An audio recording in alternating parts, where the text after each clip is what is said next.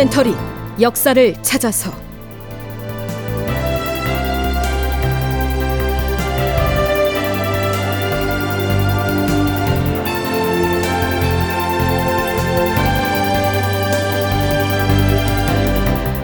제 1177편 인조의 고집 유희분을 처형하라. 극본 이상락 연출 황영선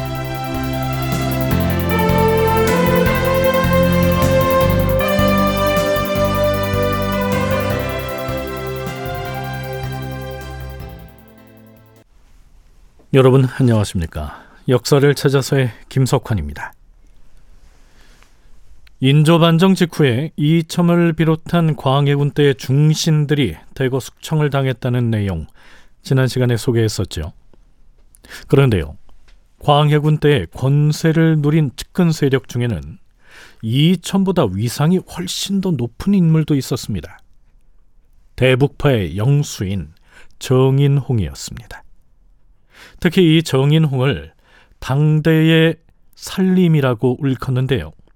물론 글자는 같지만 여기서 말하는 살림은 나무나 풀이 우거진 수풀이라는 그런 뜻은 아닙니다. 본래는 조선시대의 과거 시험을 보지 않고 향촌에 은거해 있으면서 유림의 추앙을 받았던 인물을 살림이라 일컬었다. 살림지사 혹은 살림거사라고도 하였는데 정계를 떠나 있는 듯 보였으나 실제로는 국가로부터 관직을 제수받는 것을 비롯하여 온갖 특별한 대우를 향유했던 부류였다. 광해군 때 이이첨이 대북파의 실력자로서 정치적 실권을 잡고 있으면서 향촌에 머무르고 있던 정인홍을 영의정, 좌의정 혹은 우의정의 자리에 천거했던 것이 대표적인 사례다.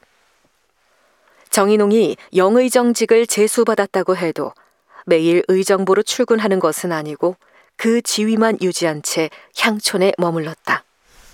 자, 그러니까 이첨이 대북파의 행동대장으로서 실권을 휘둘렀다면 향촌에 거주하고 있으면서 이첨 등을 정신적으로 지도했던 인물이 바로 정인홍이었다. 이렇게 이해하면 될 것 같습니다. 그런데요, 이제 이 반정으로 정권이 바뀌었으니 정인홍을 그대로 둘 수는 없었겠지요. 인조 즉위 직후인 1623년 3월 15일 주상 전하, 사관원 사관 이성구가 뵙기를 청하옵니다. 들라하라.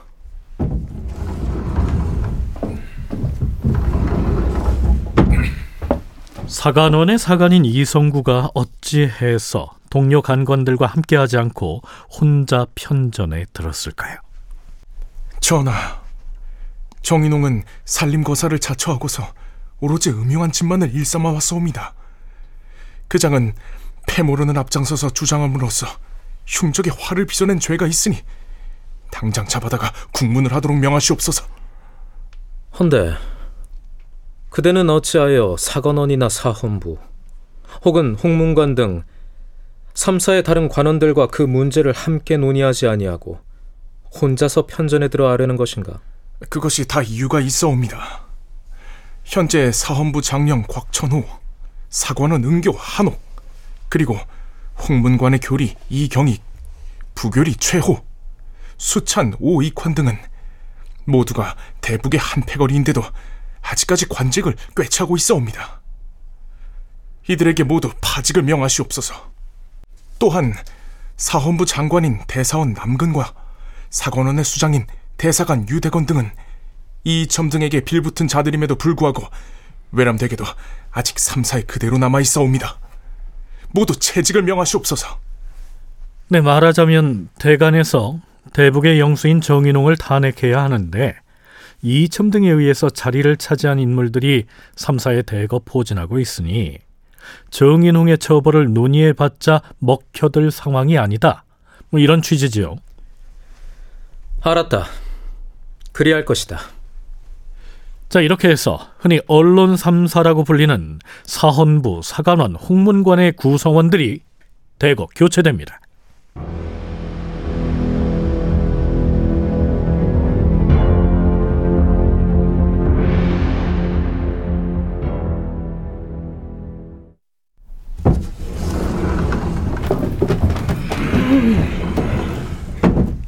자, 이번에는 승정원의 승지들이 편전에 들어옵니다. 정인홍의 처리에 관해서 아뢰고자 하옵니다. 이미 정인홍은 그가 저지른 죄악이 하늘과 땅에 가득 차서 이천보다 조금도 덜하지 아니하옵니다. 그런데도 잡아온 지 사흘이 지나도록 여태 목숨을 보존하고 있어옵니다. 그래서 조야의 사람들이 모두 혹시라도 그 늙은 간신이 형을 받기도 전에 죽어버리진 않을까 걱정하고 있어옵니다. 속히 해당 관아에 명하시어서 그자에게 내릴 형벌을 정하게 하시옵고 아울러 그의 죄상을 종묘에 고하도록 하시옵소서. 과인도 그리할 작정이었다. 그리고 4월 3일 인조는 다음과 같은 교지를 내립니다. 정인홍을 사형에 처하라. 아울러 민심, 유세증, 서국정, 한정국, 이정원, 최겸길, 홍요검, 황덕부, 이이반, 유모곡, 이역애, 이병, 이수 이자들을 모두 교수형에 처하라. 아울러 이첨과 정인홍 등의 죄상을 의정부에 방을 붙여서 게시하고 발방에 널리 반포하게 하였다.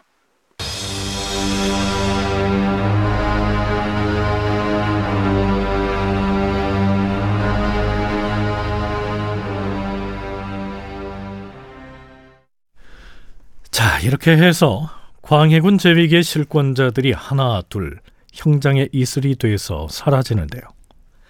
또 다른 실세들이 있었죠. 광해군의 측근 실세로서 이른바 삼창으로 불렸던 자들입니다. 그 중에서 광창 부원군 이첨은 지난 시간에 방송했던 대로 사형이 집행됐죠. 그리고 이미 살펴본 바와 같이 경기 관찰사 박자흥은 강화도에서 자결한 폐쇄자빈의 아버지이기도 한데요. 반정의 소식을 접하자 군사를 동원해서 대항하려고 했지만 여의치 않게 되자 경기도 광주의 야산에서 목을 매 자살을 합니다. 그때 함께 목을 맨 사람이 바로 박자흥의 아버지인 밀창 부원군인 박승종이었죠. 자, 이제 삼창 중에서 문창 부원군 유희분만이 남아 있습니다. 유희부는 이첨, 박승종 등과 삼자 동맹을 맺고 인목 대비의 폐위를 위해서 언관과 유생들을 동원하여 폐모론을 일으켰다. 그리하여 인목 대비를 서궁에 유폐시키는 데 성공했으며 이에 반대하는 관료나 유생들을 투옥하거나 유배당하게 하는 등 횡포를 자행하였다. 민족문화 대백과 사전에 올라 있는 내용이 이러합니다. 그럼에도 불구하고 유희분에게는 살아남을지도 모른다는 일말의 희망이 있었습니다. 그는 삼창 중에서는 유일하게 반정 주도 세력으로부터 일정 부분 동정과 또 지지를 받고 있었으니까요. 동북아 역사재단 장정수 연구위원의 얘기 들어볼까요? 그 밀창, 광창, 문창 그래서 이 삼창의 죄를 다스릴 때 굉장히 사적인 얘기들이 많이 오갑니다. 특히 이제 이청 같은 경우는 뭐 가장 수학이죠. 정인홍하고 둘이 죽여야 되는데 아들이었던 이대엽이 또 신경진 형제 여동생하고 또 이제 혼인관계가 있었지 않습니까? 그래서 그런 혼인관계 같은 것들이 얽매이면서 좀 사적인 처리가 좀 이어져요. 근데 그에 반해서 특히 이제 유이브는 왜 이제 살려주자고 얘기가 나오냐면 예전에 한번 이 관련자들이 역모로 논의하다가 발각될 뻔한 적이 있습니다. 삼청동 거기서. 근데 거기서 그걸 무마를 시켜줬어요. 자, 그럼 유희분에 대한 논의가 어떻게 진행되는지 살펴보죠. 박승종이 아직 살아 있었던 3월 14일 유희분과 그의 동생 유희량이 여러 아들들을 거느리고 성 밖에서 새 임금의 명을 기다리자 임금은 의금부에 하옥하라고 명하였다. 그들이 하옥된 뒤에 김류와 이기가 편전에 와서 아뢰었다. 전하, 박승종과 유희부는 광해의 인척으로서 거리낌 없이 탐욕을 부렸으며 성품이 방자하여 그 죄가 실로 크옵니다. 그러나 이첨에 비하면 차이가 있사옵니다. 이첨이 폐모를 주장할 때 박승종은 나름으로 바로잡으려고 힘을 썼으며 개추곡사 때에도 이첨이 삼청동 결이라는 말로 선비들을 일망타진할 계책을 꾸미어서 그 화가 예측할 수가 없었는데 박승종이 은밀히 광해군에게 아뢰어서 저지시켰으니 그 공로를 생각하지 않을 수 없사옵니다. 사정이 이러하니 신하로서 국가에 불충한 것은 그 죄가 모두 균등한 것이다. 박승종 유이분의 죄가 어찌 이이첨과 다르다는 것인가? 그러자 다시 이덕형이 아뢰었다. 전하께서 대의를 내세워서 거사를 하셨으니 지기초에는 함부로 목숨을 빼앗는 것을 삼가는 것이 마땅하옵니다. 패악한 무리의 괴수는 의당 처형되어야 하겠으나 그 나머지의 무리들을 어떻게 다 죽일 수 있겠사옵니까? 또한 생각건대 폐주 광해군은 잔악무도 하여서 스스로 천명을 거역했사옵니다. 원컨대 전하께서는 신하들의 목숨을 가급적 보존하셔서 그들로 하여금 여생을 마치게 하시옵소서. 박승종과 유희부는 이 첨과는 좀 다르니 목숨을 살려둬야 한다고 주청하고 있는데요. 인조는 그 세 사람의 죄가 다를 것이 없다면서 강경한 자세를 보이죠. 그런데 바로 그날 박승종이 경기도 광주에서 자살을 하고 맙니다. 이제 박승종은 살리고자 해도 그럴 수 없는 상황이 됐죠.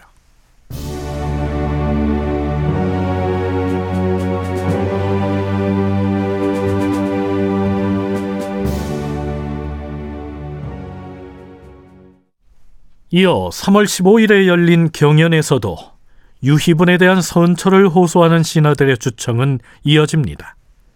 하지만 인조의 완강한 입장 역시 변함이 없죠. 과인이 생각하기로는 삼창의 죄는 그 경중이 동일하다고 본다. 유이분과 박승종이 지은 죄가 이첨이 지은 죄와 과연 무엇이 다르다는 것인가? 자, 그러자 반정 대장이었던 김류가 자신의 사적인 경험을 언급하면서 유희분에 대한 선처를 주청하죠. 전하, 유희분은 병조 판서에 제수되었을 때 모든 일을 뇌물에 따라 처리하고 백성들의 토지를 빼앗아서 점유하기도 하였으니 그 죄가 실로 작지 않사옵니다. 그러나 만약 이첨과 같은 형률로 처벌을 한다면 이는 매우 원통한 일이 될 것이옵니다. 유이분에게 중형을 내리는 것이 원통한 일이 될 것이라 하였는가? 광해군 지세에 역적 허균이 경운궁에 화살을 쏘아서 투서를 했을 때 신의 집이 마침 삼청동에 있었사온데 그때 대사관이었던 이위경은 신이 대비와 내통을 해서 서궁을 비호한다면서 몹시 급박하게 논계를 하였사옵니다. 그때 광해군이 유희분에게 실상을 묻자 유희분이 김유에게는 아무런 잘못이나 단서가 없으므로 그를 죄인으로 몰아서 옥사를 일으켜서는 아니 되옵니다. 이렇게 고하는 바람에 의문이 수그러졌사옵니다. 그때 만일 이위경이 말한 대로 옥사가 진행되었다면 그 화가 결국은 대비마마께 미쳤을 것이옵니다. 삼창의 죄악은 경중이 없는 것 같은데 어찌하여 경들은 자꾸 유이분만을 살려야 한다고 하는 것인가? 자, 여기서 생각해 볼 점이 있습니다. 앞서 폐쇄자 이지를 죽이자는 여론이 빗발쳤을 때 인조는 은혜를 온전히 베풀어야 한다는 전운론을 고집하면서 그를 살리고자 했었는데요. 유희분에 대해서만은 그때의 모습과 완전히 다른 면모를 보이고 있죠. 무슨 이유가 있을까요? 연세대 국학연구원 김용흠 연구교수의 얘기 들어보시죠. 김유와 이기가 박승종하고 유희분을 이치모 구별해서 살려주자 이렇게 말한 거는 가능하면은 이 처벌을 최소화하자라는 그런 입장에서 나온 것이고요. 근데 인조가 이 사람들을 죽여야 된다라고 한 거는 그 신경의 옥사 그 앞에 광해군대의 인조 집안을 탄압했던 옥사에 적극적으로 개입했어요 이 사람들이. 왜냐하면 이 사람들이 다 부원군이잖아요.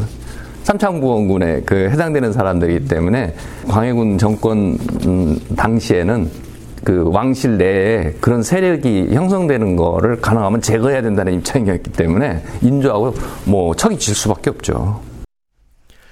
인조, 즉 능양군은 광해군 8년 말에서 9년 초에 걸쳐 일어났던 신경희의 옥사로 인해서 동생을 잃고 집을 빼앗기고 역적의 집안으로 전락하고 말았죠. 그때 유희분이 그 옥사를 확대시키는 데 적극 개입했었기 때문에 인조는 유희분에 대해서 개인적인 원한을 품고 있었다. 그러니 살려둘 수가 없었다. 이런 얘기입니다. 인조실록의 편찬에 참여한 사관도 이러한 사평을 덧붙이고 있습니다. 삼창의 죄악을 놓고 볼 때 어찌 경중이 없겠는가? 박승종과 유희부는 모두 인척으로서 권세를 탐하고 임금에게 아첨하여 한없이 욕심을 부렸으니 물론 주살되어야 마땅하다. 그러나 대비를 보호함으로써 흉도들로 하여금 흉측한 일을 자행하지 못하게 한 데에는 이 두 사람의 노력이 상당히 기여한 바가 있다 하겠다. 만약에 이첨과 똑같은 형벌을 내린다면 이는 온당한 처사가 아닌 듯하다. 동북아 역사 재단 장정수 연구위원은 이 시기에 이르게 되면 반정 주체 세력 내부에서도 알력이 생겨서 이 귀와 김류 사이가 상당히 벌어져 있었다는데요. 그럼에도 불구하고 이 두 사람이 입을 모아 유희분을 살리자고 나서는 것은 당시 조정의 여론이 죽이는 것이 능사가 아니라는 쪽으로 기울고 있었기 때문이었을 것이다. 이렇게 분석하고 있습니다. 이때 김류하고 이귀라는 사람은 서로 원래 못 잡아먹는 못 잡아먹어서 안 다닌 사이인데 둘이 동시에 나서면서 유이분을 이 첨하고 똑같이 처리하는 거는 조금 아니다. 죽이는 건 좀 어렵지 않느냐. 라고 얘기를 좀 대놓고 하고 거기에 대해서 상당수의 신료들이 동조를 해요. 그럼에도 불구하고 여기서는 인조가 이제 강하게 주장을 합니다. 삼창의 죄는 동일하다. 그러니까 이첨을 죽일 거면 얘는 다 죽어야 돼. 이런 거고 나중에 이제 본인의 진심이 나오잖아요. 유이분을 죽이지 않으려면 거사를 왜 했느냐 이렇게 물어보잖아요. 그러니까 실제로는 유이분을 죽이라고 얘기하고 싶은데 그것도 좀 너무 사적으로 보이잖아요. 그러니까 삼창 다 죽이자 그냥 이렇게 얘기를 하는 거예요.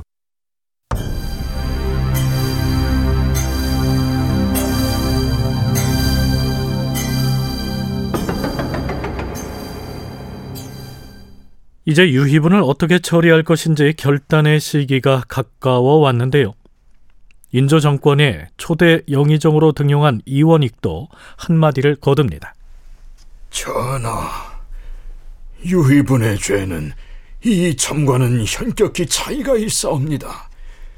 그러니 같은 형률을 적용해서는 아니 될 듯하옵니다. 차등을 두어서 벌을 내리시는 것이 옳은 처사일 것이옵니다. 하지만 인조는 아무런 대꾸도 없이 드디어 이렇게 명합니다. 유이분과 유이발 형제를 일단 처단하라. 다만 그 두 사람은 당사자만 주벌하고 그의 아들들의 죄에 대해서는 차차 의논하여 결정하라. 자, 이렇게 해서 유희부는 세상을 하직합니다. 다만 이 점의 경우엔 이원엽, 이홍엽, 이대엽 등 세 아들도 함께 처형됐던 반면 유희분, 유희발 형제는 당사자만 사형에 처해졌으니 이점보다는 한 단계 낮은 형벌을 받은 셈이죠. 다큐멘터리 역사를 찾아서 다음 시간에 계속하겠습니다.